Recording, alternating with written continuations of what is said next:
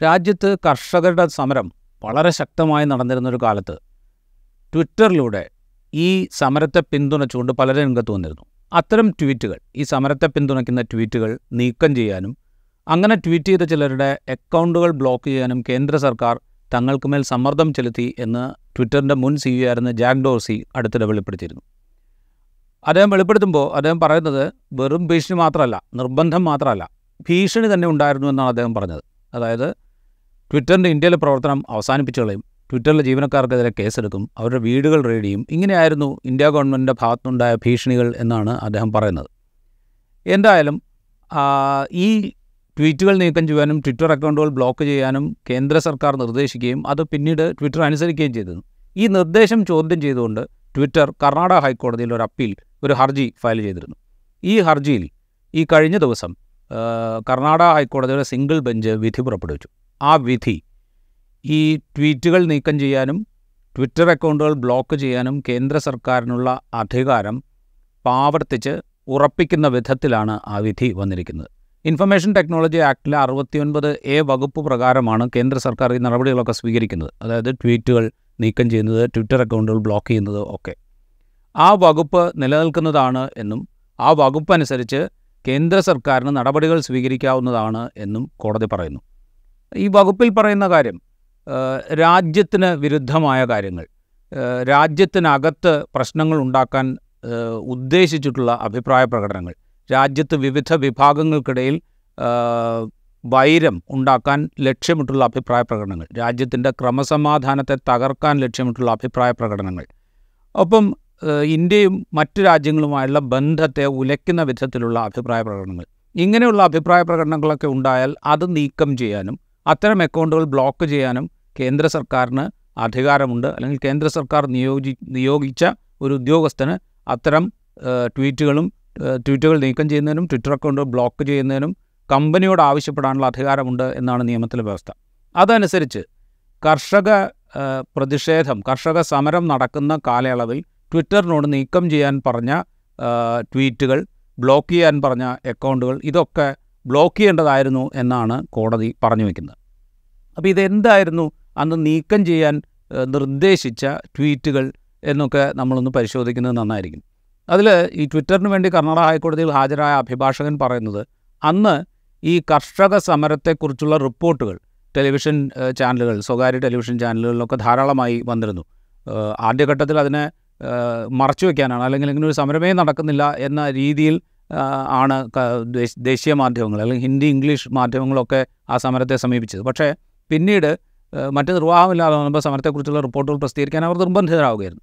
അത്തരം കണ്ട റിപ്പോർട്ടുകൾ ട്വിറ്ററിൽ ഷെയർ ചെയ്തത് അതായത് മാധ്യമങ്ങളിൽ വന്ന റിപ്പോർട്ടുകൾ അത് പത്രമാധ്യമങ്ങളായാലും ദൃശ്യമാധ്യമങ്ങളായാലും അതിൽ വന്ന റിപ്പോർട്ടുകൾ ട്വിറ്ററിൽ ഷെയർ ചെയ്തത് നീക്കം ചെയ്യണം എന്ന് സർക്കാർ ആവശ്യപ്പെട്ടു എന്നാണ് കോടതിയിൽ ട്വിറ്ററിന് വേണ്ടി ഹാജരായ അഭിഭാഷകൻ പറയുന്നത്. ഇതിലെന്താണ് ഒരു ഒരു സമരം നടക്കുന്നു. ആ സമരത്തെക്കുറിച്ച് ടെലിവിഷനിൽ വന്ന റിപ്പോർട്ട് ട്വിറ്ററിൽ ഷെയർ ചെയ്യുകയാണെങ്കിൽ ട്വിറ്ററിൽ പങ്കുവെക്കുകയാണെങ്കിൽ അതെങ്ങനെയാണ് രാജ്യവിരുദ്ധമാവുക? രാജ്യത്തിന്റെ താല്പര്യങ്ങൾക്ക് വിരുദ്ധമാവുക? രാജ്യത്തെ ഏതെങ്കിലും വിഭാഗങ്ങൾക്കിടയിൽ വൈരമുണ്ടാക്കുന്നതാവുക എന്ന് നമുക്ക് മനസ്സിലാവില്ല. പിൽക്കാലത്ത് ട്വിറ്ററിനോട് നീക്കം ചെയ്യാൻ കേന്ദ്ര സർക്കാർ ആവശ്യപ്പെട്ടത് കോവിഡ് കാലത്തായിരുന്നു. കോവിഡ് കാലത്ത് ആരോഗ്യരംഗം ആരോഗ്യ സംവിധാനങ്ങൾ ആകപ്പാടെ പാളം തെറ്റുകയും രോഗികൾ ഓക്സിജൻ കിട്ടാതെ വലയുകയും ആശുപത്രികളിൽ കിടക്ക കിട്ടാതെ ആളുകൾ കാത്തു നിൽക്കുകയൊക്കെ ചെയ്യുന്ന സമയത്ത് പല നേതാക്കളും ഇതേക്കുറിച്ചുള്ള അഭിപ്രായങ്ങൾ ട്വിറ്ററിലൂടെ പങ്കുവച്ചിരുന്നു. അതിൽ പശ്ചിമ ബംഗാൾ മന്ത്രി അദ്ദേഹം പറഞ്ഞത് ഇതിന്റെ പാൻഡമിക്കിന്റെ ഒരു ഗൗരവം പ്രധാനമന്ത്രി ഉൾക്കൊണ്ടിട്ടില്ല കേന്ദ്ര സർക്കാർ ഉൾക്കൊണ്ടിട്ടില്ല. അതുകൊണ്ട് ഇന്ത്യ ഈ പ്രധാനമന്ത്രിയോട് ക്ഷമിക്കില്ല എന്നായിരുന്നു പശ്ചിമ ബംഗാൾ മന്ത്രിയുടെ ഒരു ട്വീറ്റ്. അത് നീക്കം ചെയ്യണം എന്ന് കേന്ദ്ര സർക്കാർ ആവശ്യപ്പെട്ടു. തെലങ്കാനയിൽ നിന്നുള്ള ഒരു കോൺഗ്രസ് എം പി അദ്ദേഹത്തിന്റെ ട്വീറ്റ് എന്തായിരുന്നു എന്ന് വെച്ച് കഴിഞ്ഞാൽ ദിവസം രണ്ട് ലക്ഷം കോവിഡ് കേസുകൾ രാജ്യത്ത് റിപ്പോർട്ട് ചെയ്യുകയാണ്.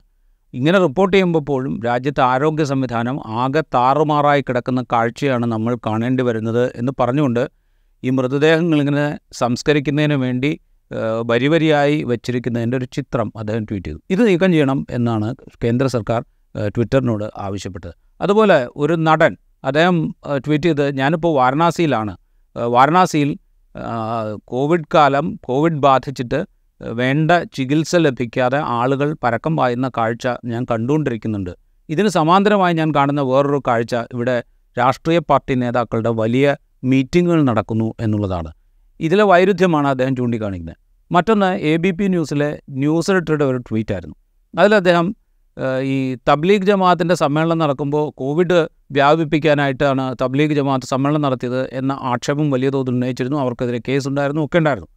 ഇത് പറഞ്ഞുകൊണ്ട് തൊട്ടുടനെ അദ്ദേഹം പറയുന്നു ഇതാ ഇവിടെ കുംഭമേള നടക്കുന്നുണ്ട്. കുംഭമേളയ്ക്ക് യാതൊരു നിയന്ത്രണവുമില്ല. എന്തുകൊണ്ടാണ് ഈ രണ്ട് തരത്തിലുള്ള ട്രീറ്റ്മെന്റ് എന്ന ചോദ്യം അദ്ദേഹം ഉന്നയിക്കുന്നു? ഇതൊക്കെ നീക്കം ചെയ്യണം എന്ന് കേന്ദ്ര സർക്കാർ ട്വിറ്ററിനോട് ആവശ്യം. ഇതിലെവിടെയാണ് രാജ്യ താല്പര്യത്തിന് വിരുദ്ധമായ കാര്യം എന്ന് വിശദീകരിക്കപ്പെടേണ്ട കാര്യമാണ്. ഇങ്ങനെയുള്ള ട്വീറ്റുകൾ നീക്കം ചെയ്യാൻ ഇങ്ങനെയുള്ള അഭിപ്രായങ്ങൾ നീക്കം ചെയ്യാനുള്ള അധികാരം പരമാധികാരം സർക്കാരിനുണ്ട്.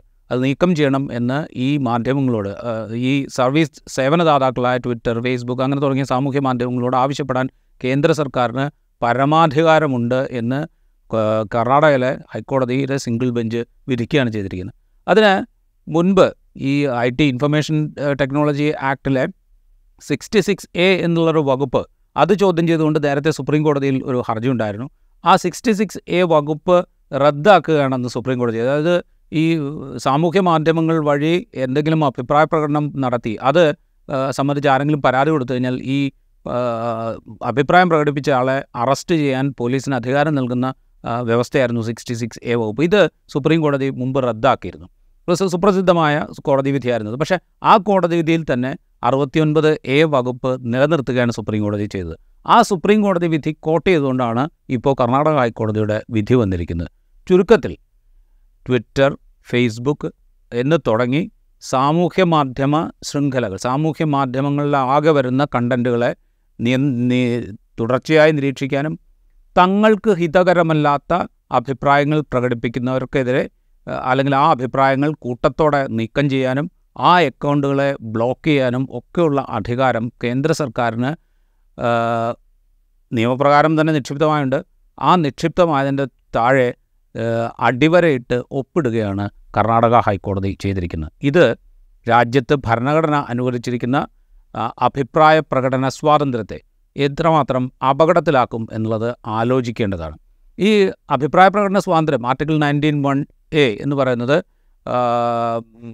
മൗലികാവകാശമാണ്. അഭി രാജ്യത്ത് സ്വതന്ത്രമായ അഭിപ്രായം പറയാൻ പൗരന്മാർക്കുള്ളത് മൗലിക അവന്റെ മൗലികാവകാശമാണ്. ഇത് ട്വിറ്റർ ഈ കോടതിയിൽ ചൂണ്ടിക്കാണിക്കുന്നുണ്ട്. അതായത് ഇങ്ങനെ രാജ്യത്ത് ഭരണഘടനാപരമായി തന്നെ ഇത് മൗലികാവകാശമായി അംഗീകരിക്കപ്പെട്ടിട്ടുണ്ട് എന്നുള്ളത് കോടതിയിൽ ചൂണ്ടിക്കാണിക്കുമ്പോൾ കോടതി പറയുന്നത് ട്വിറ്റർ എന്നുള്ളതൊരു വിദേശ കമ്പനിയാണ്. വിദേശ കമ്പനിക്ക് വിദേശ കമ്പനിക്ക് ഇന്ത്യൻ ഭരണഘടന നൽകുന്ന മൗലികാവകാശത്തിനുള്ള അർഹതയില്ല എന്ന് കോടതി ചൂണ്ടിക്കാണിക്കുന്നു. ഒരു വിദേശ കമ്പനിക്ക് ഇന്ത്യയിൽ ഇന്ത്യൻ ഭരണഘടന നൽകുന്ന മൗലികാവകാശങ്ങൾക്ക് അർഹതയില്ല എന്നുള്ളത് നമുക്ക് സ്വീകരിക്കാം. പക്ഷേ ഈ പ്ലാറ്റ്ഫോം ഉപയോഗിച്ചുകൊണ്ട് അഭിപ്രായങ്ങൾ പറയുന്നത് ഇന്ത്യയിലെ പൗരന്മാരാണ്. ഇപ്പോൾ നമ്മളിവിടെ ഉദ്ധരിച്ച ആളുകൾ ഒരാൾ ബംഗാൾ പശ്ചിമ ബംഗാളിലെ മന്ത്രിയാണ് ഒരാൾ പാർലമെന്റ് അംഗമാണ് ഒരാൾ എ ബി പി ന്യൂസ് എന്ന് പറയുന്ന സ്ഥാപനത്തിന്റെ ന്യൂസ് എഡിറ്ററായിരുന്നു ഒരാൾ ഒരു നടനാണ് എല്ലാവരും ഇന്ത്യൻ പൗരന്മാരാണ്. അവർ അവരുടെ അഭിപ്രായങ്ങൾ തുറന്നു പറയുകയാണ് ചെയ്തത്. ഈ അഭിപ്രായങ്ങൾ തുറന്നു പറയാൻ ഇന്ത്യൻ നിയമം അനുസരിച്ച് തന്നെ പ്രവർത്തിക്കുന്ന അല്ലെങ്കിൽ ഇന്ത്യയിലെ നിയമപ്രകാരം ഇന്ത്യയിൽ നിയമപ്രകാരം പ്രവർത്തിക്കാൻ അനുവാദമുള്ള പ്ലാറ്റ്ഫോമുകൾ ഉപയോഗിച്ചുകൊണ്ട് ഈ അഭിപ്രായം തുറന്നു പറയാൻ ഇന്ത്യയിലെ പൗരന്മാർക്ക് സാധിക്കുന്നില്ല എങ്കിൽ ഭരണഘടന നൽകുന്ന അഭിപ്രായ പ്രകടനത്തിനുള്ള സ്വാതന്ത്ര്യം ആ മൗലികാവകാശത്തിന് എന്ത് പ്രസക്തി എന്ന ചോദ്യമാണ് കർണാടക ഹൈക്കോടതി സിംഗിൾ ബെഞ്ചിന്റെ ഉത്തരവ് ബാക്കിയാക്കുന്നത്.